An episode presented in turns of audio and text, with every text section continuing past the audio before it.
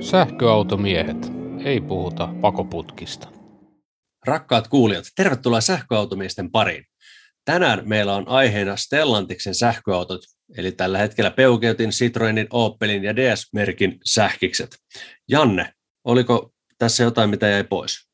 Öö, on siinä itse asiassa vielä yksi, josta ei tänään puhutakaan kauheasti, eli saman katon alle kuuluu myöskin Fiatti, mutta ei puhuta siitä viisisataasta tänään. Mutta ennen kuin mennään näihin varsinaisiin autojuttuihin, niin aikanaan kun me laitettiin tuo Patreoni pystyyn ja kysyttiin, että jos haluatte jeesiä meitä tässä tämän podin teossa, niin kerrotaan sitten aikana, että mihin sitä teidän antamaa tukea on käytetty. Ja nyt sitä ensimmäisen kerran käytetty on, niin Antti kertoo, että mihin. Mikrofonin esivahvistimia kaksi kappaletta tuottaja Arnon mikrofoneihin. Näin. Sinne meni tuottaja Arnolla, joka on pyyteettömästi ilman korvausta niin meidän äänijuttuja editoinut aina silloin, kun on ollut niin paha keissi, että antitaidot siihen ei ole riittänyt. Ja mikään keissi ei ole sellainen, mihin minun taidot riittäisi. Kyllä, ne tuli tarpeeseen. Joo.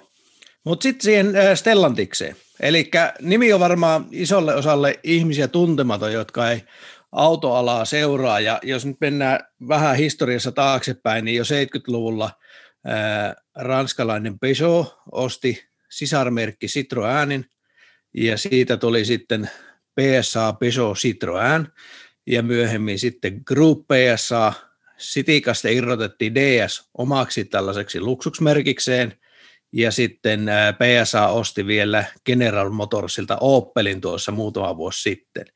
Ja tämä puulaaki laittoi nyt sitten vuoden alussa ää, itsensä naimisiin Fiat Chryslerin kanssa, eli siihen tuli sitten mukaan saman katoalle Fiat, Alfa Romeo, Lancia, Maserati, Abarth, Chrysler, Dodge, Ram ja Jeep, niin siinä on merkkiä kerrakseen nyt. Siinä on todella kattava valikoima, ja itse mä odotan kyllä kovasti noita loppupään nimenomaan Dodge, Ram ja Jeepin tulevaisuuden suunnitelmia. Mitä, minkälaista sähköistystä sieltä tulee? Joo, ja nythän tässä kävi itse niin, että tässä on montakin juonta, mikä liittyy sähköautoiluun, nimittäin Opel Ampera-e, jota ei Suomeen taidettu koskaan virallisesti tuoda, niin se oli General Motorsin auto, eli Chevy Boltti, ja, ja niin tota, nyt sitten kun Opeli myytiin G M:ltä tuonne P S A:lle, niin Ampera-e jäi ikuisesti meille tulematta. Muutamia, muutamiin maihin Euroopassa sitä on tuotu ainakin joitakin määriä. Ja sitten mielenkiintoinen juttu on se, että Fiat ehti tehdä tämän uuden viisisataa e:n, joka on käytännössä hyvin vastaavanlainen kuin nämä autot, mistä me nyt puhutaan, niin, niin kuin oman alusta, että nyt siellä on päällekkäisyyksiä. Mutta, mutta niin tota, aletaan joriseen näistä jutuista meidän vieraan kanssa. Joo, eli tervetuloa sähköauteleva motoristi Marko Saarenketo. Kiitos, kiitos. Tota, meillä on sulle muutama kysymys ennen kuin menen päivän aiheeseen, niin sinun omista touhuistasi. Janne voisi aloittaa tämän kysymyspatterin. Siis sä oot, Marko, ajanut sähköautoille jo pitkän aikaa, niin valotas meille nyt vähän, että minkälainen sähköautoveteraani sä oikein ootkaan? Ja lepolla tässä hommassa saa veteraanit, eli vuodesta kaksituhattaviisitoista saakka mä oon sähköautoillut. Silloin, silloin mulle tuli, tuli tuota, niin ensimmäinen kakkosnelonen Leafi, ja, ja tuota, niin sillä mä ajelin semmoisen sata, satakolmekymmentätuhatta kilometriä, kaksi puoli vuotta suunnilleen. Sitten mä vaihoin tuota, niin nelikymppisen Leafin, ja, ja tuota, sillä mä ajoin samaan, kolmekymmentä kuukautta mä ajoin sillä, ja satakolmekymmentätuhatta kilometriä. Ihan hyvin kilsaa kertynyt. Joo, mulle valitettavasti tulee, tulee paljon kilometrejä ammatin, ammatin ja vapaa-ajankin puolesta. Ja jos sen verran sitä veteraaniudesta, niin se, se, on, se on tosiaan äkkiä saatu se titteli sen tähän, että ensimmäiset sähköautomatkat tuonne Keski-Suomeen Pihtiputaan Viitasaaren välille mökille, kun lähti, niin tuossa Tampereen pohjoispuolella ei ollut ensimmäisellä reissulla ensimmäistäkään julkista latauspistettä, ei edes Sukoa tai Type kakkosta, puhumattakaan pikalatauksesta. Autoakkukapasiteetti oli realistisesti kaksikymmentäyksi kilowattituntia. Niin se oli vielä seikkailun makua, mutta ajattele, siitä on hirveän vähän aikaa. Miten sä tuota, sille kakkosnelosella Leafille sadan kilsan rangella ajoit sen kolmensadan kilsan matkan ilman latureita? Hitaasti. Se oli enemmän, enemmän oli, enemmän oli niinku, tavoite oli se, matka. Et vielä sitten, kun, minkä mä ensimmäisen kerran blogiin jaoinkin, niin silloin oli jo sentään etes Jyväskylässä Type kaksi, josta saatiin vähän nopeutta. Jos mä oikein muistan, se matka taisi kestää seitsemäntoista tuntia. Me pysähdyttiin Jämpsässä ensin lasten kanssa luistelemaan. Sitten me pysähdyttiin Jyväskylässä, mentiin Jyväsjärven jäälle luistelemaan. Sitten me pysähdyttiin Hirvaskankaalla, me siellä laskettiin pitkää mäkeä tuntitolokulla. Ja sitten pysähdyttiin vielä Viitasaaren keskustassa viimeisen kerran ja sitten päästiin perille. On kyllä ihailtava. Se on helppoa kuin heinänteko. Ihailtava asennetta. Tuota, sä olet kirjoittelemaan blogiakin siinä jo aika alkuvaiheessa vai jopa ennen kuin se Leafi tuli sulle? No joo, tämä blogihomma meni niin perin, että se oli ihan alun perin ammatillinen, kun mä oon henkilöstötyöalan ammattilainen, niin mä kävin tuolla Birminghamissa muutama vuosi aikaisemmin H R-messuilla, ja mä siellä pongasin sellaisen, että sosiaalisessa mediassa on tulevaisuuden vaikuttamisen voima, ja blogit on yksi asia. Ja, ja tuota, mä sitten ihan miettimään, että mistähän sitä voisi itse blogailla, että uskaltaisiko jotain kokeilla, ja ensimmäinen oppihan oli se, että se blogi pitäisi olla jotain sellaista, mikä, mikä niin kuin kiinnostaa ihmisiä, mutta itseä kiinnostaa niin paljon, että saa kirjoittaa vuositolkulla. No sitten kun mä innostuin yhdellä koeajolla Tampereella Leafiin, niin tota, siinähän se mulla napsahti, että tuostahan mä rupean kirjoittelemaan sitä. Eli joo, aloitin vähän ennen kuin ensimmäisen sähköautoni sain. Kerros vielä, että millä sä nyt ajat? Nyt mulla on Peugeot E kaksisataakahdeksan Allure-versiona. Ja se on ollut kuinka pitkä? Öö, hetkonen. Mä ostin sen ehkäpä syyskuussa kaksituhattakaksikymmentä. Ehkä. En ole ihan varma. Aika menee niin kauhean. No puolisen vuotta. Niin, puolisen vuotta. Joo. No, no miten sä, Marko, niin näet nyt tässä tämmöisen kuuden vuoden otannalla, että miten tämä sähköautoilu on muuttunut? No, tietysti niin kuin autonäkökulmahan on se, että ensimmäinen Leafi maksoi yli neljäkymmentätuhatta ja sillä pääsin sata kilsaa. Toinen Leafi maksoi saman neljäkymmentätuhatta ja sillä nyt pääsi sitten ehkä jonkun sata seitsemänkymmentä kilsaa. Ja nyt sitten E kaksisataakahdeksan maksoi kolmekymmentäviisituhatta ja, ja sillä pääsee nyt sitten jo yli kaksisataa kilometriä. No sitten toinen on tietysti juuri tuo latausverkosto, että niin kuin mä sanoin, niin ensimmäisellä reissulla ei ollut yhtä julkista pikalatauspistettä tai edes muutakaan. Nyt jos mä äkkiä laskin, niin tuolla samalla mökkimatkalla kaksisataayhdeksänkymmentä kilsaa, niin siinä on yksi, kaksi, kolme, neljä, viisi, kuusi, seitsemän, kahdeksan, yhdeksän, kymmenen, yksitoista, ainakin viisitoista latauspaikkaa, niin kuin pikalaturia. Kyllä. Mielenkiintoista nähdään, mitä seuraavan kuuden vuoden aikana sitten tapahtuu, että tuleeko yhtä dramaattinen muutos, mitä on viimeisen kuuden vuoden aikana ollut. Tulee isompi. Joo, mä uskon, että tulee jopa vielä isompi. Että nyt ihan hiljan, hiljan tosiaan merkittävä uutinen minun mielestäni oli, että, että kaupan alan suuri toimija Suomessa S-ryhmä ilmoitti, ilmoitti, että tulee yli tuhat pikalatauspistettä. Tai anteeksi, latauspaikkaa he varmaan ilmoitti lisää heidän verkostoonsa. Kyllä. Joo, A B C-lataus on kova juttu. Hei, sä oot Marko niin tehnyt kaikenlaisia vähän hulliakin tempauksia, joista ehkä tuommoinen tuoreimmasta päästä oleva oli, oli sillä ää, Peugeotin sähköpakettiautolla Nuorgamiin ajo. Niin minkälainen keikka se oli nyt viime talvena? Joo, mä rullasin E-Expert seitsemänkymmentäviisi, eli seitsemänkymmentäviisi kilowattituntisella akulla varustetulla E-Expertillä Kangaslaan Sahalahelta Nuorgamiin. Öö, siis sehän on tosi mukava auto ajaa pakettiautoksi. Et, et, joo, siis et, sehän on... Expertin alusta on sama, sama kaikissa niissä, niissä vastaavissa, mutta tota, sitten siihen tulee se sähkövoimalinjan mukavuus ja hiljaisuus päälle vielä. Öö, muutenhan sillä taittaa matkaa tosi hyvin, mutta kyllähän tuommoisen pakettiauton ilmanvastuksella kulutus nousee, nousee kuitenkin aika korkeaksi. Se vaihteli kaksikymmentäkahdeksan ja kolmekymmentäkahdeksan kilowattitunnin niin kuin sadalle kilometrille välillä sen kulutus. Jolloin, jolloin jos nyt oikein muistan, niin semmoinen realistinen pikalatausten väli oli semmoinen sata viisikymmentä kaksisataa kilometriä. Et, et kyllähän sen aika tiuhan sai istua pikalatuurilla. Eli sä ajoit sillä, se, jos mä mietin niin sitä ajorytmiä, millä pystyy sillä autolla ajaa maailman tappiin asti, niin sä ajoit kaksi tuntia ja latasit kerrallaan kuinka kauan? Se saattoi olla tunnin luokkaa. Sehän ottaa toi, nää, kaikki nämä Stellantis Groupin tuotteet, nämä ottaa viisikymppisestä laturista käytännössä melkein sitä viisikymmentä kilowattia tuonne jonnekin seitsemänkymmentäviisi prosenttiin saakka. Ne ottaa tosi hyvin.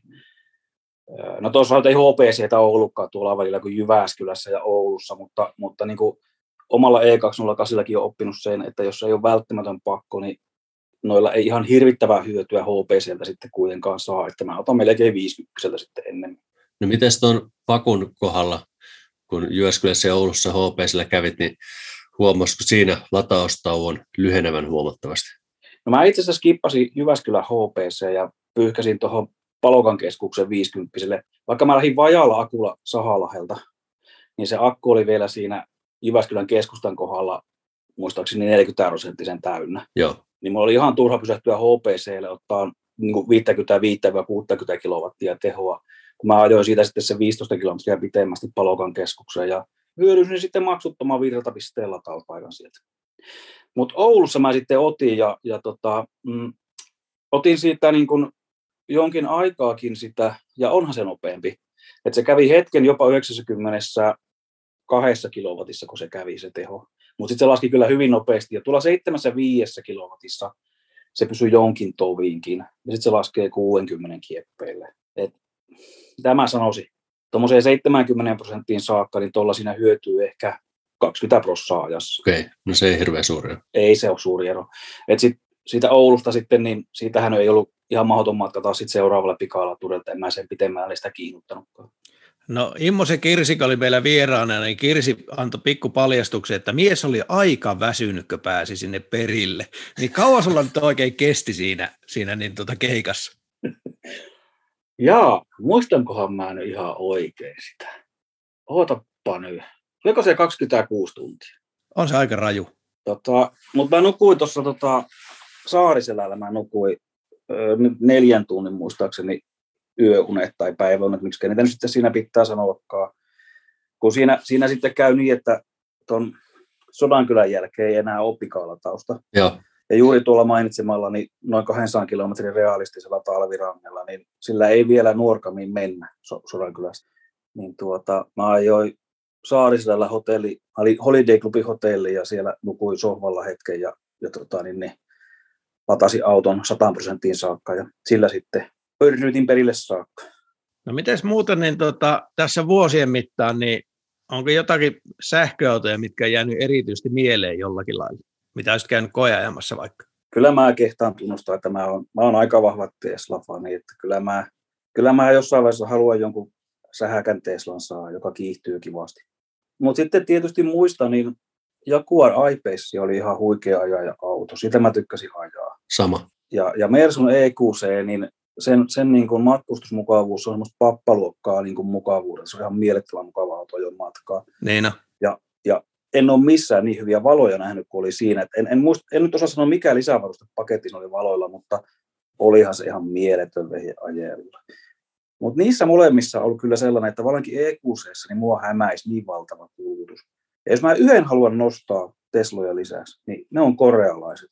Ja se energiatehokkuus, se energiataloudellisuus, siitä mä tykkään yli kaiken. kuusi neljä Kona on semmoinen, että se voi olla mulla seuraava sähköauto hyvinkin. Mä oon itse, itse kyllä, nyt on pakko tunnustaa, miettinyt sitä samaa.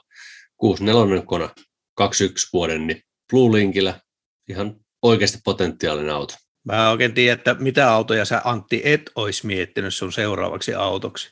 No, niitä on aika monia. mut, mut, mutta niin tota, no, no sä oot päässyt kuitenkin testailemaan testaile montaa erilaista, niin tuota, oot sä näissä eri tapahtumissa käynyt vai, vai miten sä oot näitä järkännyt?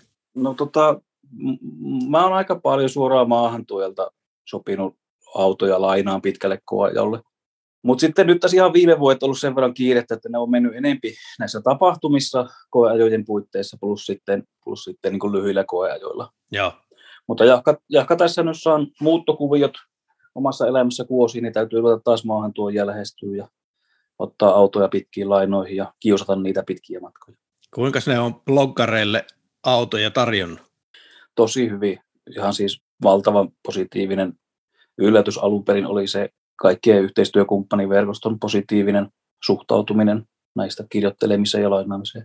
No niin, sehän on hyvä, että siellä ollaan ajaa hermolla siinä mielessä, että ei pelkästään niin tuota, painetun median edustajille tarjota autoja, koska niin tuota, ihmiset käyttää mediaa monipuolisesti, oli sitten blogia tai YouTubea tai vaikka tällaista podcastia, mitä tässä nyt tehdään. Hei, ehdotan välilatausta ja sen jälkeen Marko voisi kertoa vähän mielipiteitänsä siitä Peugeotin E kaksisataakahdeksan.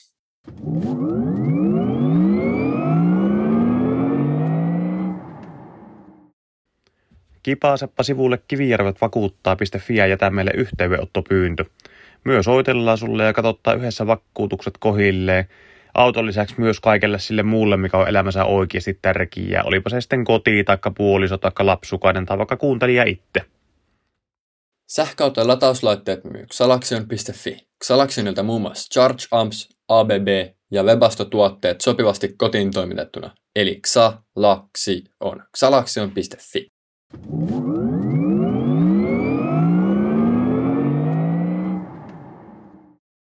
No niin, nyt on saatu ukot taas latinkiin ja palataan juttuun. Ja Markolla oli tosiaan se E kaksisataakahdeksan Peugeot ja Anttikin on sellaista ajanut, minä en.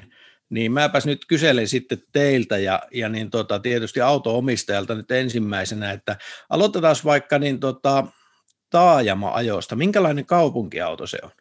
No mun mielestä se on justiinsa kaupunkia, jossa on ihan, ihan älyttömän hyvä tuon sähkövoimalinjan niin kuin mukavuuden ja tasaisuuden. Ja sitten siellä se pienuus oli itse asiassa mulle itse asiassa valinnoissa yksi keskeinen kriteeri myöskin, kun asutaan täällä kaupungissa, jossa on aika pienet parkkitilat.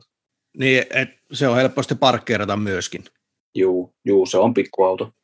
Miten sä, ää, mites Antti koki sen Peugeotin niin tuota, nurkkapyörityksessä? Siis kaupungissa oikein mainio peli.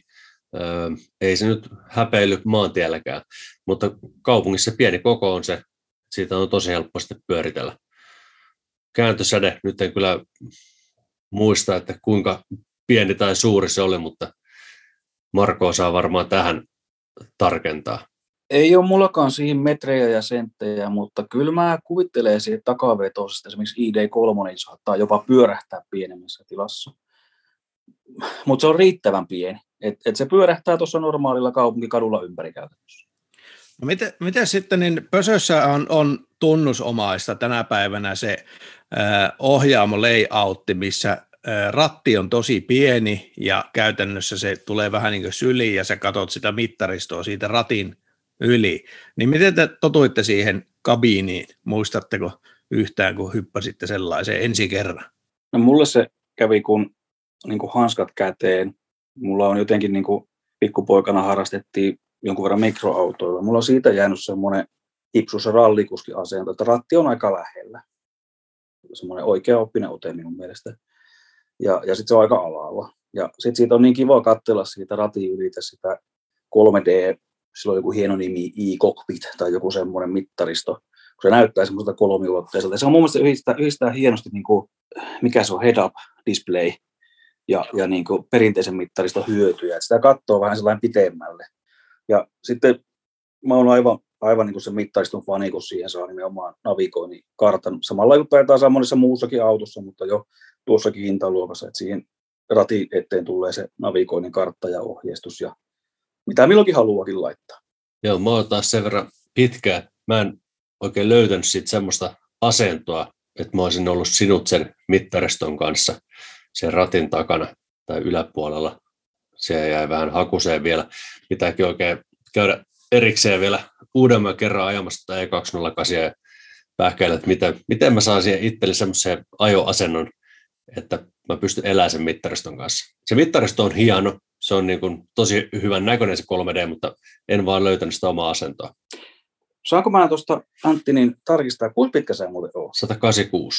Siinä on luultavasti juuri se ero E kaksisataakahdeksan, kun mä oon vaan sata seitsemänkymmentäkuusi pitkä. Ja, ja se on niin kuin meille, kun mä oon meistä pisin, niin se on niin kuin tosi hyvän kokoinen vielä. Mutta kyllä mä oon sitä itse pähkinyt, että jos tähän pitäisi joku yli sata kahdeksankymmentäviisi senttinen ahtaa, niin en mä ehkä suositteleisi. Se on rehellisesti pikkuauto. On. Et sit varmaan E kaksituhattakahdeksan se vastaava voisi ehkä toimia paremmin. Ehkä, en osaa vielä sanoa. No mennäänpä siihen ihan kohta, nimittäin mä kävin taas sitä ajamassa, mutta niin tota, ennen kuin puhutaan kaksituhattakahdeksan enempää, niin totean myöskin itse, että tykkäsin siitä kolme D-mittaristosta olin jopa yllättynyt siitä, siitä, että se oli tavallaan niinkin siisti. Mä en ehkä tiedä, kuinka hyvin se kestää aikaa sitten. Jos muistatte, niin kuin kasariautoissa oli, varsinkin jenkkiautoissa oli hyvin erikoisia mittaristoja, ne ei ole kauhean hyvin kestänyt aikaa. Ja mä en tiedä, miten, miten tuo kestää aikaa, mutta ainakin tämä, tänä päivänä niin mun silmään se oli aivan ok, mutta sitten näissä kaikissahan on mun käsittääkseni se keskinäyttö yhteinen, mihin saa sitten myöskin navin ja, ja rokkivehkeet. Ja mä koin, että kun sen karttapohjan laittoi sen mittaristoon, niin se keskinäyttö jää aika turhaksi.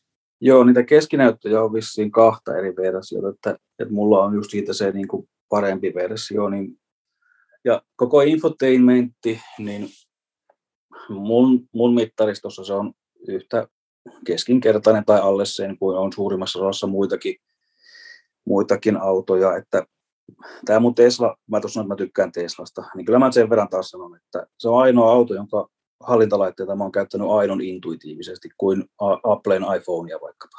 Joo. Ei voi moittia. Se, joo, ja tästä intuitiivisuudesta, niin mä muistan, kun mä menin ajamaan Corsa-etä ensimmäisen kerran, ja mä koitin etsiä, että mistä sieltä löytyy se auton kulutus, niin ne löytyi näppärästi puhelutiedot valikon alta, ja, ja niin tuota, se ei ollut ehkä intuitiivisin paikka niitä etsiä. Se onneksi korjaantui tuossa ohjelmistopäivityksessä hiljattain jollakin fiksummalle termille edes.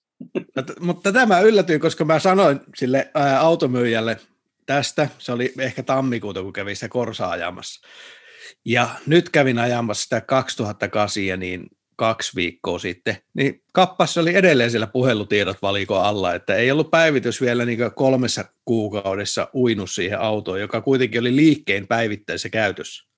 No sepä noissa on, kun näissä ei ole sitä paljon nyt tänä päivänä puhuttua O T A-päivitystä. Et mulla ainakin niin kännykän mobiilisovellus kertoo nytkin, että siellä olisi itse asiassa tuohon kartastoon olisi päivitystehtävä, niin se on aikamoinen ruljanssi se imuroija ja mennä autoon ja odottaa, että se päivittyy sinne.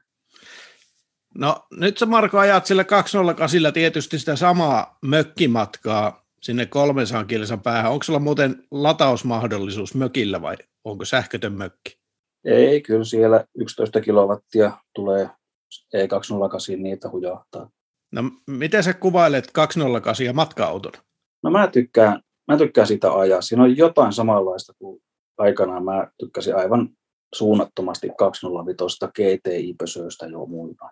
Siinä on jotain semmoista nostalgiaa mulle vanhalle miehelle. Ää, joo, varmasti joku isompi on parempi auto ajan matkaa, jossa on hiljaisempi ja, ja tuota, niin voisi olla enemmän tehoakin, mutta mulle se nyt ihan riittää, riittää tuommoisessa käytössä.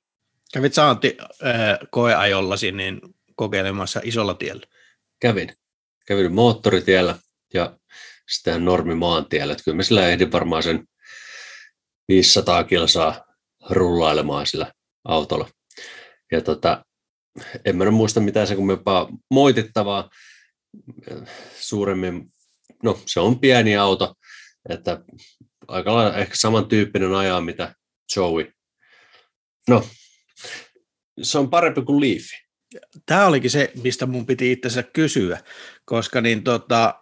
nyt nelikymppisiä liifejä saa kaksikymmentäseitsemän tonniin, on ainakin nyt joku kampanja menossa, ja mä kuvittelisin, että kaksisataakahdeksan hinta alennuksineenkin painuu sinne ainakin kolmekymmentä tänä päivänä. Sehän on vähän paha sanoa, kun nettihinta ei tosiaan kerro totuutta. Niin tuota, miten sä Marko entisenä Leafin omistajana nyt vertaat sitä nelikymppistä Leafiä tätä kaksisataakahdeksan? No. Siis Leaf on niillä hinnoilla, nelikymppisen se on oikeasti tosi hyvä auto niillä hinnoilla, ei, ei siinä mitään. Mulla itsellä se olennaisin painopiste oli se, että mä ajan työkseni todella paljon Tampere-Helsinki-moottoritieväliä. Ja olennaisin kynnys oli se, että seuraava sähköauto on sellainen, että mä pääsen tämän väliin, kun mä lähden sataprosenttisella akulla, mä pääsen ilman välilattausta.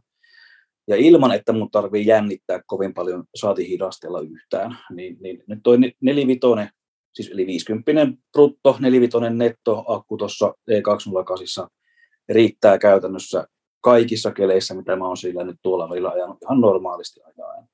Tuolla Leafillä se nelikymppinen akku, niin on käyttävissä muistaakseni kolmekymmentäkahdeksan pilkku jotakin kilowattituntia, niin kyllä sillä pääsääntöisesti joutuu pikalataamaan välillä kerran, kerran tai, sitten, tai sitten pitää hidastella niin kuin kesällä vallankin.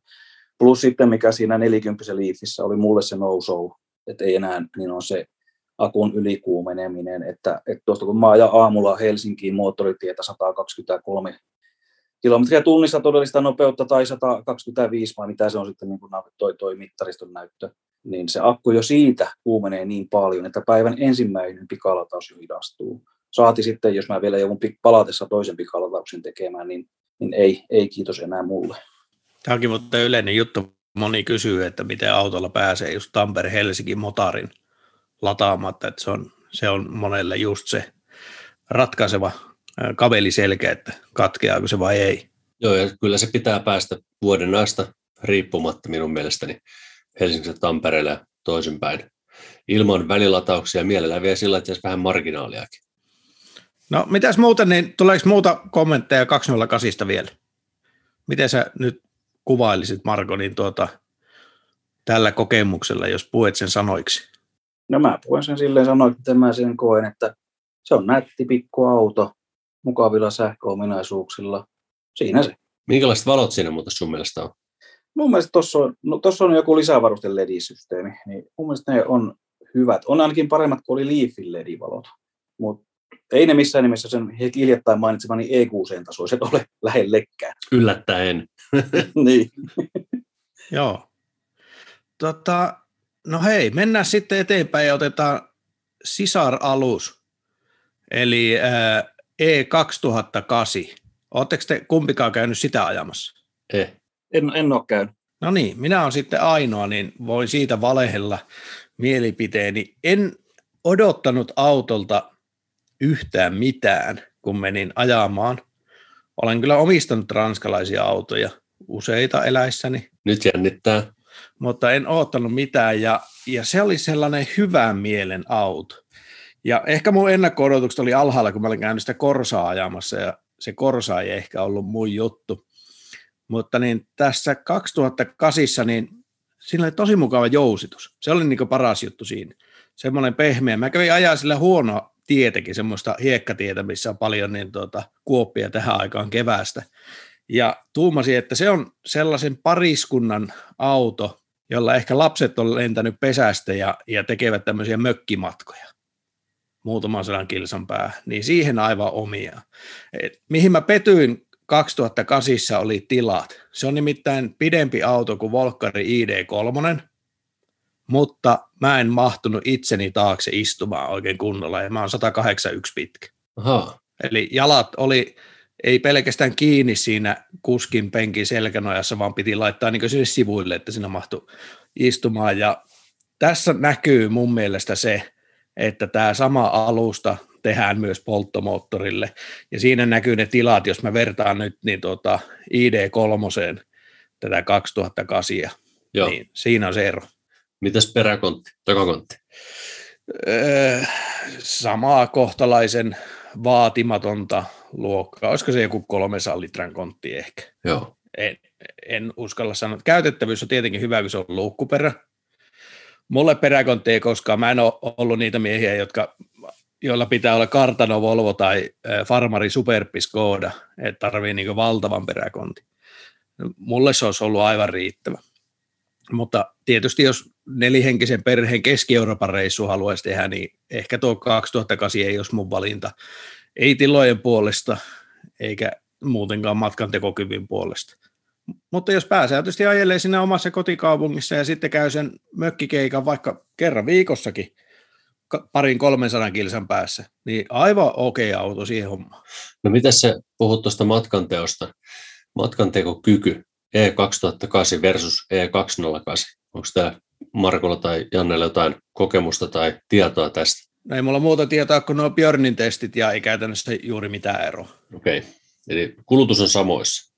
Aika, aika lähellä. Joo. Ei, ei niinkö kovin merkittävää eroa, ja tämä onkin muuten hauska, että kaksisataakahdeksan on näistä kaikista niin tuota, ehkä jopa janoisin. Oho, jos tätä termiä voi vielä käyttää enää sähköaikoina. Paljonko Markolla on muuten keskikulutus ollut? No tuosta on niin vaikea sanoa, kun tuo Peugeotin mobiilisovellus on niin fiksu, että se ei siirrä kilowattituntitietoja, se siirtäisi litratiedot vain. Mutta tuota, nyt tuossa toi viimeisin mökkireissu niin kuin eilen tultiin, mentiin toissa päivänä eilen tultiin, se, se viisisataa kilsaa ajastaan, se oli kuusitoista pilkku seitsemän ja siinä on sitten ajettu niin kuin ton auton maksimikuormalla ja sitten kyllä niin kuin vähintään, vähintään niin, kuin niin reippaasti kun pystyy ajamaan ja perillä viimeiset kolmekymmentä kilometriä sohjoa ja pehmeitä hiekkoa. No ei se ole paha kulutus. Ei se ole paha kulutus. Mä kävin sillä taloudellisuusajokilpailuissakin ja, ja tota, se asettuu käytännössä neljäkymmentä Leaf ja I D kolme tasolle pikkusen pienemmäksi tuon E kaksisataakahdeksan kulutus samalla reitillä mitattuna faktisesti.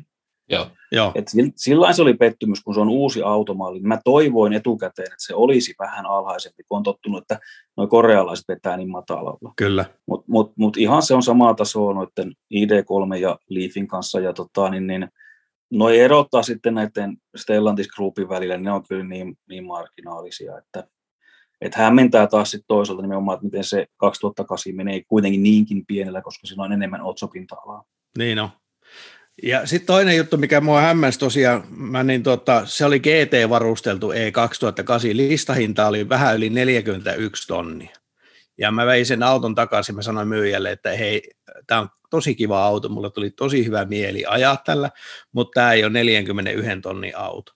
Ja se sanoi, että ei se olekaan, tässä nyt on tämmöinen maahantuojan joku kampanja menossa, ja, ja niin tota, kuusi pilkku viisi tonnia se lupasi, että lähtee saman tien hinnasta pois. No niin. Ja... No tietenkin ihan kiva, joo, mutta miksi en voi lukea siellä internetissä, että tämä on nyt sitten kuusi pilkku viisi tonnia halvempi, että miksi pitää mennä kysymään siltä taistolta sieltä lasipalatsin kopista, että paljonko tämä nyt oikeasti maksaa tämä auto. Tätä mä en tajua, anteeksi vaan, olen tottunut siihen, että autot ostetaan internetistä johonkin hintaan. Jo yhden, auto, yhden auton kokemuksella. Niin. Joo, mutta toi on kyllä aika, aika mielenkiintoista, että jos netissä et näe auton oikeaa hintaa, vaan se pitää oikeasti sitä myyjältä kysyä. Joo. Hämmentävää. Mutta tähän autokauppa oli iät ja ajat. Eihän niistä ole listahintaa ikinä maksettu.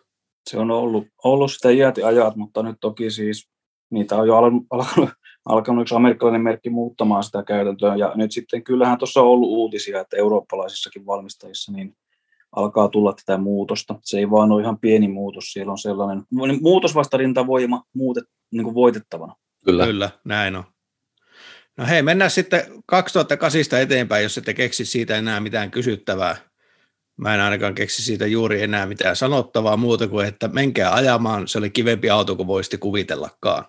Mutta sitten D S kolme e-tens, jonka pitäisi olla nyt sitten tämä, tämä niin tota, luksusmerkki. Ja muistaakseni tämä D S kolme on vähän arvokkaampikin kuin esimerkiksi tuo E kaksisataakahdeksan, niin tuntuuko se siltä? No mä kävin koeajamassa sen heti silloin, kun se tuli maahantuille koeajettavaksi. Mä ajoin saman semmoisen lyhyehkön lenkin kaupunkia Helsingissä ja moottoritietä siitä itäänpäin D S kolme E-tensellä ja sitten heti perään itse asiassa Mini Cooper sähköversiolla. Ja, ja tota, nyt jos vertaa D S vaikka E kaksisataakahdeksan, niin se on isompi. Se on tilavampi. Ja jos sä sanoit, että kaksituhattakahdeksan oli pehmeä, niin mä voin kuvitella, jos se on yhtään samanlainen kuin oli E T C, niin se on nimenomaan, se on hyvin miellyttävän pehmeä ajettava. Ja sitten ehkä hiukan E kaksisataakahdeksan niin hiljaisempi. Tosin mun täytyy sanoa, että mulla on E kaksisataakahdeksan semmoinen turhake kuin panoraamalasikaatto, niin sillä on yllättävän iso vaikutus melutasoon, kun se vetäsee kiinni moottoritienopeuksissa sen verhon siitä, siitä lasikatosta. Mutta toi eteen se tuntui kyllä oikeasti. Tietenkin jos vertailukohtana mulla sillä samalla re- reitillä oli, oli Mini Cooper, niin siinä oli ero kuin yö ja päivä. Se Mini Cooperhan huutaa, että niin kuin Cooperin pitääkin varmaan huutaa.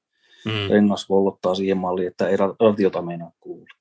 No miten toi D S muuten, mitä käytön ero siinä oli se Peugeottiin? No jos mä niin kuin näitä Stellantis Groupin näitä, näitä merkkejä tässä mietin, niin tuo E kaksisataakahdeksan on nimenomaan, siinä on ihan selkeästi haettu, ja ihan niin kuin voi katsoa niiden muutamista twiiteistäkin, että siinä on haettu jotain juuri mulle, mun ikäpolvelle ja joillekin tyypeille purevaa vanhan G T I-pösön henkeä.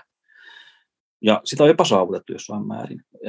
D S E T taas, niin siellä on myös sisustuksessa haettu tämmöistä niin kuin tyyliä tämmöisestä varttuneemmasta pariskunnasta tai muuten, muuten hienostuneemmasta käyttäjästä, joka saattaa ajaa sillä, voin kuvitella, että tämmöiseen hienoon klassisen musiikin oopperan tilaisuuteen tai muuta vastaavaa.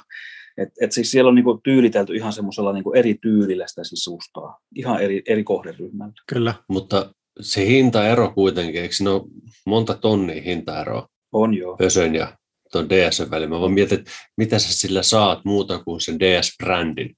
Että onko se auto paljon hiljaisempi, tuleeko siinä isompi näyttö? Eikö se ole sama infotainment kuitenkin? Tekniikka on ihan sama ja infotainment on sama ja kyllä se on, kyllä se on tyylittely, tyylittelyseikka ja todennäköisesti, jos ne pannaan jollakin, jollakin autolehdellä mit, melumittauksi, niin todennäköisesti se E T S on näistä ehkä hiljaisin, voisin uskoa. Voisi olla, että siellä on laitettu äänieristystä ja mm. se on myös osa sitä miellyttävyyttä ja mukavuutta ja luksusta sitten ja vastinetta rahalle siinä mielessä. Hei, puhut muuten vähän aikaa sitten sitä kännykkäsovelluksesta, niin minkälaiset kokemukset on muuten siitä? No se olennaisin asia, että se toimii. Eli se, mikä mä haluan siltä, niin se lähettää autolle viestiä, että lämpene. Ja mä näen siitä halutessani, että mikä on akuvaraustilaan. Ja mä en sinänsä muuta auton mobiilisovelluksella tarvikaan. Mutta tota, öö, mä en ymmärrä, miten ne voi olla. Että et siis lähes poikkeuksetta näissä autoissa nämä mobiilisovellukset toimii hirvittävän hitaasti viiveellä. Ja sitten, sitten niissä on juuri tuollaisia ihmetyksiä muillakin merkeillä kuin Stellantiksella, että ne on selvästikin polttomoottoriversiolle tehty, eikä ole edes viititty koodata sitä, että kilowattitunnit siirtyisi litrojen sijasta. Joo, sama oli Jaguar Apessa silloin vuosi sitten, kun sitä käyttelin. Kumpi on parempi, Nissanin vai sitten Stellantiksi? No kun just mun käytössä ne tekee molemmat täsmälleen samaa. Ne, ne lähettää lämpiämiskäskyjä ja ne näyttää akunvaraustilaa, niin en mä osaa sillä lailla verrata. Kauheasti mä Leafistä luin ja osallistuin keskusteluihin, että se Leafin, Leafin tota, niin, niin, mobiilisovellus ei toimi, mutta mut mulla se toimi oikeasti hyvin kanssa. Et, et mulla on niin kuin molemmat mobiilisovellukset, ne on tehnyt koko ajan sen, mitä pitääkin. Eli ei valittamista. No ei, mutta sitten jos siltä nyt odottaa sitä, mitä mä tiedän, että jotkut tarjoaa parhaimmillaan, että sillä voi autoa, autoa tuota, niin, niin, ikkunoita avata ja ovia lukita ja, ja tuota, niin, niin, äh, äh, vaikka siirrellä autoa tai jotain muuta, niin kyllähän tämä sitten siihen verrattuna tämä on niin kuin pettymys. Joo. No mulle itselle se on myös tärkein juttu, että mä saan sen lämmityksen ja viilennyksen etukäteen päälle. Se on se, mitä mä eniten käytän. Just näin. Satunnaisesti on, on avannut ovia. Pari kertaa on käyttänyt sitä avaimena, kun on lähtenyt käymään vaikka kaupassa ja autoa, mutta on jäänyt eteisen pöydälle ja sitten olet siinä autolla. No, saahan mä tämän tällä. Mutta kyllä se viilennys ja lämmitys on ne tärkeimmät jutut. Just tuohon lämmitykseen ja viilennykseen liittyen, niin ihan semmoinen avoimuuden niin kuin toteamus kaikille Stellantis Groupin autoja suunnitteleville, niin on se, että siinä on pari hassua rajoitusta tässä etä, etälämmittämisessä ja viilennyksessä. Mm-hmm. Eli akun, akun varaustason pitää olla minimissään viisikymmentä prosenttia ja ovien pitää olla lukossa, aha, aha. että se käynnistää lämmityksen tai viilennyksen. Ja ensinnäkin se viisikymmentä prosenttia on aivan pöljä ylällä, neljäkymmentäviisi kilowattituntisella niin kuin nettokapasiteetin akulla. Mun mielestä kaksikymmentä prosenttia olisi parempi taso sille. Kyllä. Eli mites, mites Marko, niin jos sä nyt talvella meet laturille, jos ei mitään palveluita, niin, niin tota, saat sä pidettyä itsesi lämpimänä siellä kabiinissa? Joo, toki sillain saa pidettyä, että on siellä autossa ja painaa auton käyntiin sen jälkeen, kun on latauksen aloittanut painamatta jarrupoljinta. Kyllähän se sitten puhaltaa sinne lämmintä. Okei. Okay. Okay. Mutta mut jos on tarkoitus ottaa vähän pikalatausta ja käydä kahveilla talvipakkasella ja tuut sinne kymmenen prosentin varaustasolla, niin tota, saat lämpiämään vasta, kun se on latannut yli viisikymmentä prosenttia, niin kuin etänä sieltä kahvilta. Joo, joo. Onpas epämiellyttävää. Mites muuten talvikäytössä, nyt viime talvena oli täällä etelässäkin ihan oikeita pakkasia, niin minkälainen talviauto oli kaksisataakahdeksan? Ihan, ihan oli hyvä. Kyllä se lämpeni ja piti lämmöt kovimmillakin pakkasilla paremmin kuin se mun edellinen neljäkymmentä Leaf. neljäkymmentä Leafin lämmityslaitteen teho loppui mulla Mulla ainakin niin jossain tuossa kaksikymmentä kaksikymmentäviisi asteen välillä maantieajossa. Sitten piti niin kuin kompensoida sillä, että puhallusta pienemmälle, niin se pysyi lämpimänä. Tuossa ei ollut mitään sellaista, sellaista ongelmaa. Tietysti se, että talven kulutus vallankin, niin se ehkä nousi vähän yllättävän korkealle. Paljon sulla oli? No, mitähän mä nyt siihen semmoisen jonkun yleisluokan sanoisin. Kyllä se helposti yli kaksikymmentä menee talvella. Joo. Niin kuin hyvinkin helposti. Ja mä voin uskoa, että joissain pakkasolosuhteessa nelikymppisellä Leafillä pääsee jopa pitemmälle talvella kuin tuolla nelivitosella akulla. Okei. Okay. Onko näissä muuten ilppeä? On ilppi, joo. Mutta se ilmeisimmin lämmittelee siellä akkua sen verran kuitenkin ponnekkaasti sen ajamisen lisäksi. Se, mikä näissä myös on useimmissa sähköautoissa tyhmää, että niistä ei saa mitään järjellistä tietoa niin kuin ulos. Et mä en ymmärrä, miksi sähköautossa piilotetaan semmoisia tietoja kuljettajalta, paljonko se käyttää lämmittämiseen energiaa, paljonko se kuluttaa niin kuin akkujen lämmittämiseen energiaa. Tai mikä on akun lämpötila. Juuri niin. Ja kukaan ei ole vielä, mä en ainakaan löytänyt, että olisi niin kuin, mitä se sanotaan, onko se häkkeroinut vai mitä se on, niin näiden Stellantis Groupin autojen sitä dataa sillä tavalla, että se olisi tehty vastaava kuin Leaf Spy. Joo. Toki mä oon hyvin luottavainen, että se tulee, kun tällä hetkellähän jo, jos mä oikein tulkitsin, niin Stellantis Groupin sähköautoja myydään jo Euroopassa enemmän kuin Renault Zoe, joka on ollut ykkönen vuosikausia. Hmm. Tarkistakaa toi ennen kuin julkaisette, mutta, mutta tota, semmoinen ennakkotieto mulla tuossa oli. Tota, mitäs muuten se akulämmitys? Pakkasille, jos olet menossa pikalaturille, niin lämmittääkö Stellantiksen autot, kun sä pistät navigaattorit, että sä olet menossa pikalaturille, niin lämmittääkö se akku etukäteen? Erittäin tuskin, koska lähtökohtaisesti mä oon sitä mieltä, että sen navigaattorilla ei ole mitään yhteyttä yhintään mihinkään muuhun, muuhun siinä autossa. Okei, okay. Joo. Se, sen, sen range-arviokin, niin sehän on niinku täysin mistään irrallinen arvaus. Tämä on semmoinen, mikä kerää noissa me autoalan julkaisussa kritiikkiä nämä kaikki, että se, se niin tota, guessometer arvaa sen toimintamatkan aivan, aivan niin tota väärin, varsinkin talviolosuhteissa, ja ajat viisikymmentä kilometriä, niin siitä lähtee sata viisikymmentä kilsaa sitä rangearvoksesta pois. Antti viuhtoo. Kyllä. Siis nyt, nyt muistan, kun mulla oli se toi E C neljä koeajossa, ja ajelin sillä, niin se guessometer gommi, se sahas ihan niin kuin tolkuttomasti.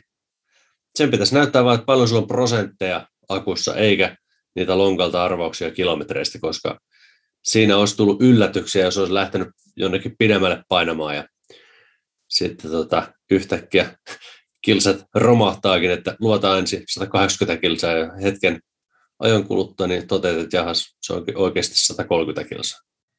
Mites muuten, Marko, niin talvella hidastuuko se pikalataus noissa? No ei minun ajoilla ole, ole ollut semmoista cold gatea myöskään, että se kylmästä johtuen olisi hidastunut. Toki mulla on se, että kun mä tuun pikalaturille, niin siihen on yleensä jo sitten paahdettu, paahdettu se sata viisikymmentä–sata seitsemänkymmentä tai jotain kaksisataa kilometriä sitten niin kuin, kyllä ihan rajoitusten mukaista ja reippaita kaasu, kaasun painalluksia tai vauhtipolkimen painalluksia. Mutta en, en ole kyllä huomannut minä sellaista kylmän kankeutta, mutta taas tässä on myös se, että mä niin kuin aikaisemmin sanoin, mä en nyt H P C:tä mä en juurikaan suosi ylipäätänsäkään, ei ole pakko. Joo, aivan totta. No sitten mennään tähän äh, Citroën E C neljä, jota Antti kävi tuossa koeajamassa ja jonka Tuulilasilehden A. Toivonen haukkui ihan vasta maan rakoon ja ihan... Voi sanoa, että osin ymmärrettäviin perustein, koska se taisi lähteä lavetilla kerran, kerran siltä se auto. Ja niin tota, just tämä gessometerin aivan poskettomat rangearviot, niin, niin oli myös semmoisia, mitkä aiheutti kiukkaa. Mutta miten sä, Antti, niin tota, Citroën E C neljä koit? Mukava auto ajaa. Ehkä siinä on se jousitus sitten samantyyppinen, mitä siinä E kaksituhattakahdeksan ja D S kolme E-tensissä näin arvauksena, koska se oli minun mielestäni miellyttävä ajaa. Öö, ongelma on tietysti just tuo gommi, ja se kulutus oli siinä hävyttömän suuri. Et musta tuntuu, että tuo kuluttaa paljon enemmän kuin E kaksisataakahdeksan tai E kaksituhattakahdeksan. En ole ensimmäistäkään videota kyllä katsonut, onko Björnillä tullut kulutuksiin liittyviä, mutta muuten niin ajatta, ajattavuus oli hyvä. Tykkäsin ajaa sillä autolla. Mutta se range on kyllä tuon auton kohdalla heikompi kuin noilla muilla varmastikin. Tämmöinen perstuntuma jäi. Mä en varmaan ainoa entisenä Citroën Xantian omistajana, joka haluaisi nähdä ison sitikan sillä sitikan kaasunestejousituksella, isolla akulla, sedaanina ja farkkuna. Joo. Eli kuulkaa siellä Pariisissa, tehkää sellainen. Ehdottomasti kyllä. Nimenomaan omalle sähköautoalustalle. Mikäs muuten on se Stellantiksen tuleva sähköautoalusta? Onko tietoa? Ainakaan itsellä ei ole. Ei, ei, ole, ei ole tietoa, mitä tulee seuraavaksi.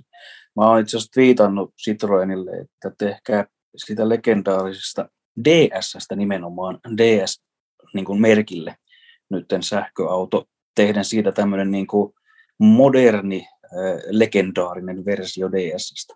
Joo, ja sitten muutenkin, siis Citycanhan pitää olla sellainen vähän outo. Lentävä se, matto. Niin, se, sen pitää olla semmoinen erikoinen ja eksklusiivinen ja äärimmäisen mukava ja miellyttävä. Ne ei koskaan ollut mitään nopeampia autoja ehkä, mutta niin tota, sella, sellaisen sähkärin olisi kiva saada. Tämä City Maasturi-hullutus, mikä nyt on menossa, niin se on pilannut myöskin Citroënin. Mutta tuosta hei, seuraavasta uudesta, mikä sitten ikinä tuleekaan Stellantikselta sähköautosta, niin ei siitä, mä en ole ainakaan lukenut, lukenut mistään, mistään niin kuin minkäänlaisia uutisia vielä. Mutta mut hirvittävän suuria sähköistymisen linjauksiahan heilläkin on, niin kuin, niin kuin kaikilla muillakin. Että voisin kuvitella, että sieltä tulee jossain vaiheessa tuommoinen vastaava kuin on Volkswagenilla ja muilla nämä puhtaasti sähköauto käyttöön kokonaisuudessaan tehdyt alustaratkaisut. Niin varmasti, varmasti tulee seurannut. Mä voin kuvitella, että minkälainen äh, homma se on naittaa yhteen nyt nämä valtavat yhtiöt. Siis tällähän on satoja ja satoja tuhansia työntekijöitä Stellantiksella kaikkiaan siellä katon alla ja autotehtaita ympäri maailmaa ja suunnittelutoimistoja ympäri maailmaa, niin jo se, että ne saa sen koko yrityksen ja ne kaikki toistakymmentä brändiä niin kuin yhteen pakettiin, niin se on valtava työ jo itsessään, puhumattakaan, että sitten aletaan tekemään tämmöinen yhteinen sähköautopohja taas. Kyllä, mutta sitä odotellessa voitaisiin puhua Opel Corsan e-mokasta. Opel Corsan lisäksi sitä Opelin e-mokka-autosta.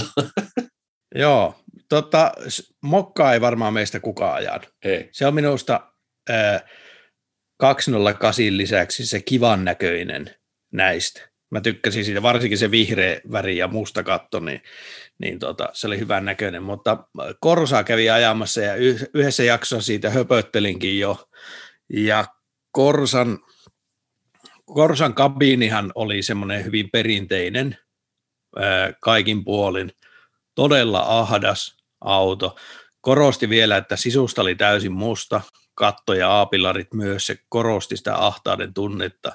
Siitä näki huonosti ulos tavallaan, että kun mä sain istuma-asennon, laitoin sen niin alas, kun sen saa, niin kuin yleensäkin laitan, niin silti mun pää oli niin korkealla, että esimerkiksi kun pysähtyi liikennevaloihin, niin monesti joutuu kuikkimaan niin kuin ylöspäin sitä valoa, niin tota, se, se oli hankalaa.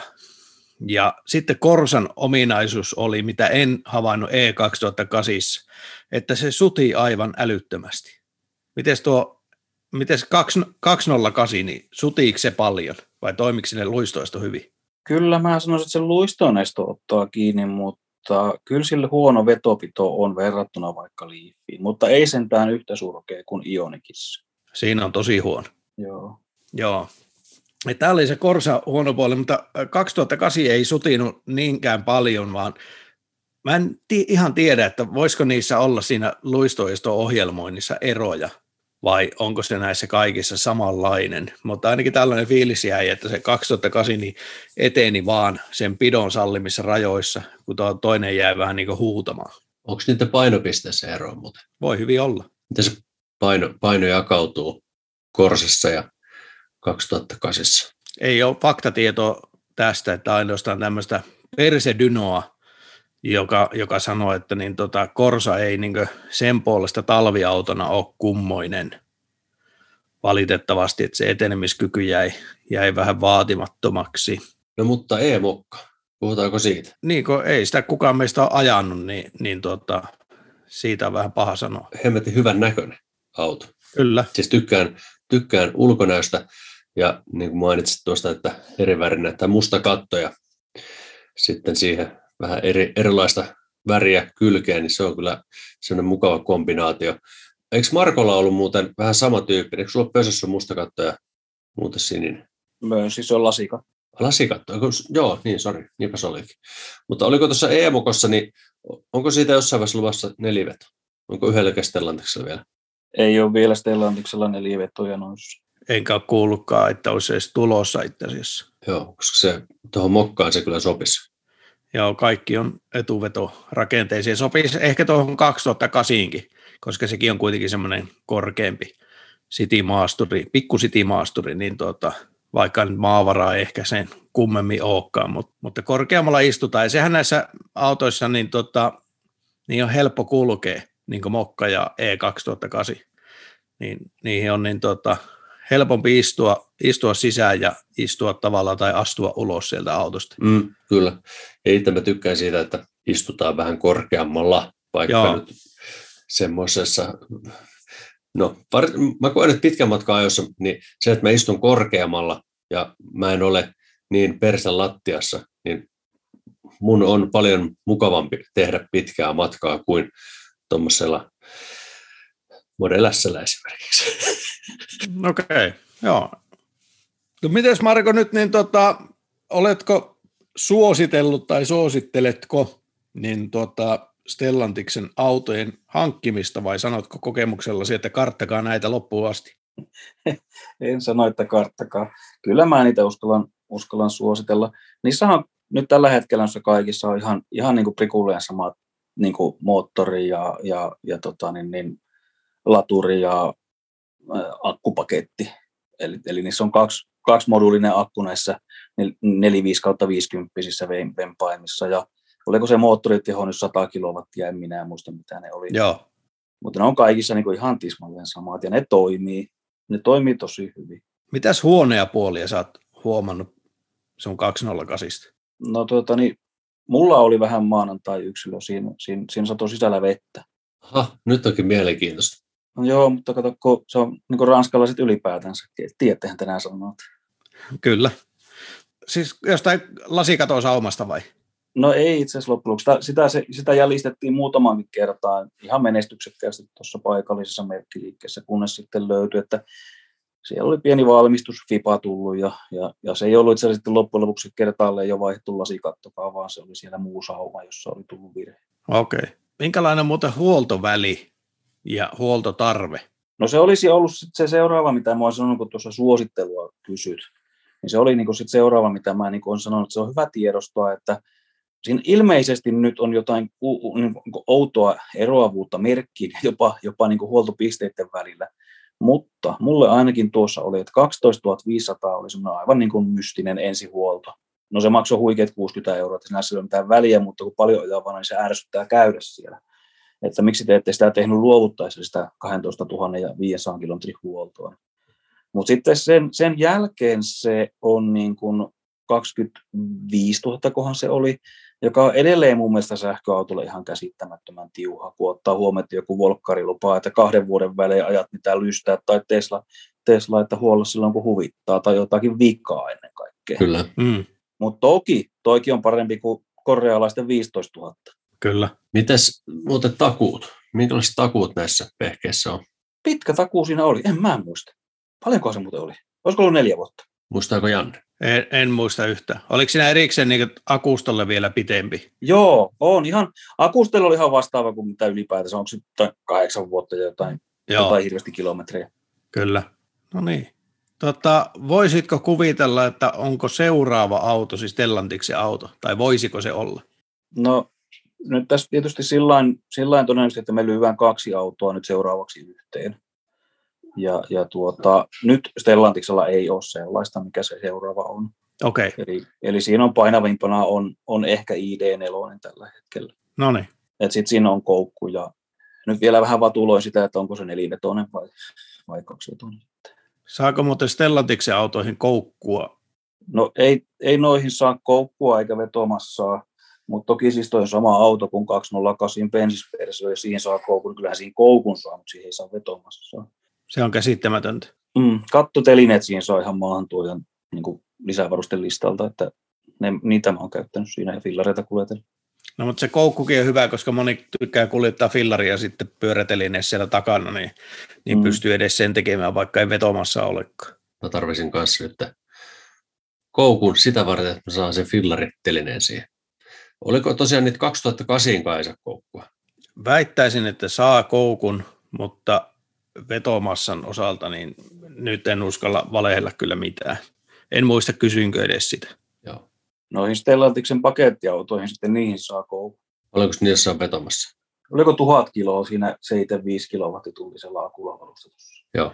Hei, jos kuuntelet tätä ja haluat faktoja, niin mene Autotalo Ampeerin nettisivulle ja siellä on semmoinen loistava, loistava niin tuota, faktalaatikko, löytyy joka autosta tällaiset tiedot, kuin että saako koukun ja paljonko sillä saa vetää, niin ei tarvitse meidän jorinoita uskoa, kun me osutaan antikas kuitenkin väärään. Minkäköhän takia se ei ollut meillä valmiiksi nettisivu täällä auki? Me ollaan kehityksen polulla itsekin tässä. Mutta hei, puhutaanko vielä niistä pakuista hieman? Puhutaan vaan. Nyt kun kerran aloitettiin. E-Expert ja E-Jumpy. Eikö ne ole tismalleen samat autot? Niissä ei vissi ole mitään eroa keskenään.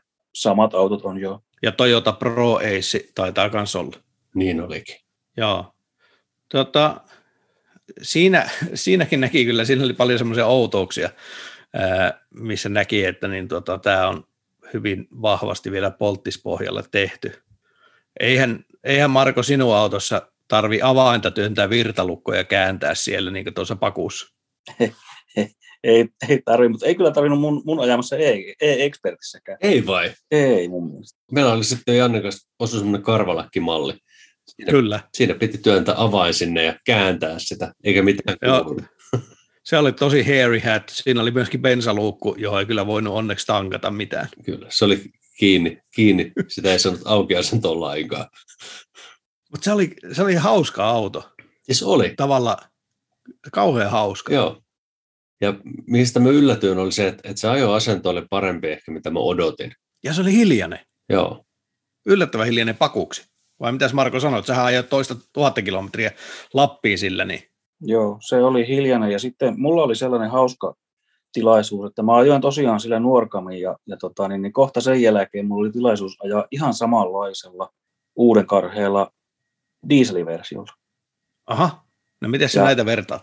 No juuri nimenomaan se moottorimelu ja tärinän puuttuminen. No se dieselversio oli vielä kaiken lisäksi käsihämmennettävällä vaihelaatikolla ja kun mä en ole varmaan kolmeenkymmeneen vuoteen semmoisella oikein ajanut, niin eihän sitä kyllä tullut yhtään mitään sitä ajamisestakaan, mutta, mutta tuota, niin, niin, niin se, se melun ja tärinän puuttuminen ja se voiman tasaisuus, niin kyllä se on pakettiautossa, se on jotain tosi kultaa. On, ja oikeasti jos se paku on se, missä sä teet duunis vaikka kahdeksan tuntia päivässä, niin, niin tota, tai neljä tuntia päivässä vietät siinä autossa, tai suihkit tuolla vaikka pääkaupunkiseudulla, oot, oot joku putkiliike tai joku sellainen, niin, niin tota, joka ajaa lyhyitä matkoja, mutta joihin vaan menee paljon siellä aikaa, niin aivan ylivoimaisen miellyttävä keksintö siihen hommaan. Oh, ehdottomasti. Ainoa, mihin käyttöön mä en sitä E-Experttiä näin niin kuin heti suosittele ainakaan, niin on nämä hiasemiehet, ketkä vetää se tuolta, kun mä ajelen Tampereelta Helsinkiin moottoritietä aamulla. Mä ajan sen niin kuin sata kaksikymmentä sata kaksikymmentäkolme todellista nopeutta, että en aja ylinopeutta. Niin, niin siinä vetää se hiaseen ohite sitten vasemmalta niin, että suihke käy. Niin, niin semmoisille käyttäjille mä en tuota pakettiautoa voi suositella, koska sen, sen kulutus oikeasti se kasvaa hirvittäväksi, jos ajellaan yli satasta. Joo, joo. Ja Anttihan taisi kokeilla tätä samaa Lahden motorilla. Kyllä, me puhuttiin tästä Jannen kanssa silloin, ja tota, se ei yksinkertaisesti se auto sovellu niin moottoritien nopeuksiin, että jos sun pitää ajaa pidempää pätkää, niin sitten mä en lähtisi ehkä tuolla autolla sitä moottoritietä etenemään. Että kulutus nousee ihan jäätävästi kahdeksankymmentä sataan, kun vauhti nousee. Mitä sitten kesällä, kun ajetaan sata kaksikymmentä, niin se onkin aika, aika huikea se kulutus siinä vaiheessa. Mutta tuohon kaupunkihommaan, niin semmoiseen nurkkapyöritykseen ja työhommissa, niin varmasti erittäin pätevä laitos. Mutta hei, mulla on täm, semmoinen kysymys tuli mieleen, Marko. Onko siinä mahdollista ottaa, kun auto on parkissa, niin onko siellä takana pistokättä? Ei, ei ollut ainakaan tuossa E-Expertissä, mikä mulla oli. Enkä nyt huomannut katsoa lisävarustelistalta, että onko niihin saatavilla, mutta Luulis, luulis nyt saavan tehtyä ja ainakin sitten joku askartelee semmoisiksi, ei sitä saa niinku suoraan tehtaan varustelistalta, että sieltä saat kaksisataakolmekymmentä volttia ulos. Kyllä mä ainakin näkisin, että kun tuo on kuitenkin työkalu, niin, niin pitäisi ehdottomasti olla tuommoinen kaksisataakolmekymmentä volttia virran ulosotto siinä sukotöpseli. Todellakin. Niin tota, sillähän olisi monta käyttöä, niin tota, voisi sähkötyökalua vaikka pyöräyttää siinä tarvittaisiin. Semmoinen käyttömuoto toisinperin, niin kuin tuli mieleen tuosta pistorasiasta, niin se missä mä voisin kanssa nähdä, niin on semmoiset raksamiehet, jotka ajelee johonkin taajamiin ja vähän seuraavaankin taajamaan. Kun tuota, mä itsekin latasin sitä Nuorkamissa ensimmäisen yön semmoisella rakennustyömaan, maa, mikä se on, sähkömaakeskus, semmoinen mitä on maassa, mitä sähkö, työma, työsähkökeskus. Joo. Semmoisesta latailin sitä yksitoista kilowatilla ensimmäisen yön siellä. Kyllä. Ja tuli siinä mieleen, että tähän olisi mitään mainioa tämmöiselle raksamiehelle, kun siellä on kumminkin sähköt tuolta. Totta. Niin on. Joo. Ollaanko me nyt laitettu Stellantiksen autot halki, poikki ja pinoa? Luulen, että nyt on tärkeimmät käyty läpi. Ellei Markolla jäänyt jotain vielä semmoista hampaankoloon, mitä on pakko saada ulos. No semmoisen tuossa voisi heittää, kun nuo pakettiautot on sillä kolmen akun paketilla, eli seitsemänvitosella parhaimmilla, niin kumpa ne nyt älyäisivät tehdä, tehdä nimenomaan tuommoisen niin kuin Peugeot viisi nolla kahdeksan kokoisen seitsemänvitosella kolmen akun paketilla myöskin tyrkylle. Sillä saan kilowatin moottorilla se ei ole mikään maailman ripeä enää sitten siinä mittakaavassa, mutta, mutta se olisi ihan huikea, huikea niin kuin range lisää sitten isompaan kokoluokkaan. Kyllä. Eikä se isompi moottori, tehokkaampi moottori ihan oikeasti monta euroa maksaisi. Ja sitten saahan sieltä Opelina, sieltä saa sillä pakettiautoalustalla sitä E-tsa, mikä se on, e, Opel Zafira. Zafira-e, sitä saa jopa yhdeksänpaikkaisena tila-auto. Kyllä, se on muuten totta. Tuo meiltä unohtuikin. Joo. Niin unohtui. Milloin se tulee saataville?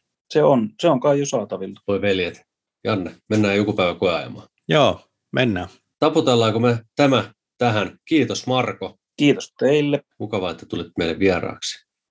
Oli mukava turista pitkästä aikaa. Ja eh- ehkäpä me lähdetään sit sinne Zafira-koeajalle nimenomaan sinun kanssasi. Se passaa. Tämä on sovittu, selvä. Mutta hei, kiitos Janne myös sinulle. Ja haluaisimme Jannen kanssa yhdessä kiittää Kiitos. meidän Patreon-sponsoreita, Stonehammers Oy, Henrik Haavikko ja Jussi Jaurola, unohtamatta Matti Jouhkimoa. Eli meillä on nyt neljä sponsoria, ja sen lisäksi kiitämme meidän muita Patreoneita, Harri Ruuttila, Ari Soini, Jukka Alander, Miika Haapala ja Tatu Laine. Ei, kun oli vielä lisääkin. Toni Vanhatalo.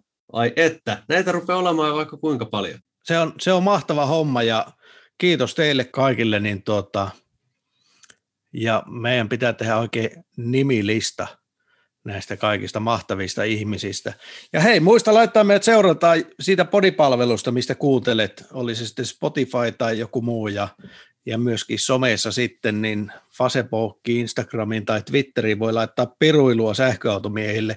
Ja hyviä ideoita, meille tulee paljon hyviä ideoita jaksoista, niitä on niin paljon, että niin tuota, en tiedä mistä päästä aletaan vyyhtiä purkamaan.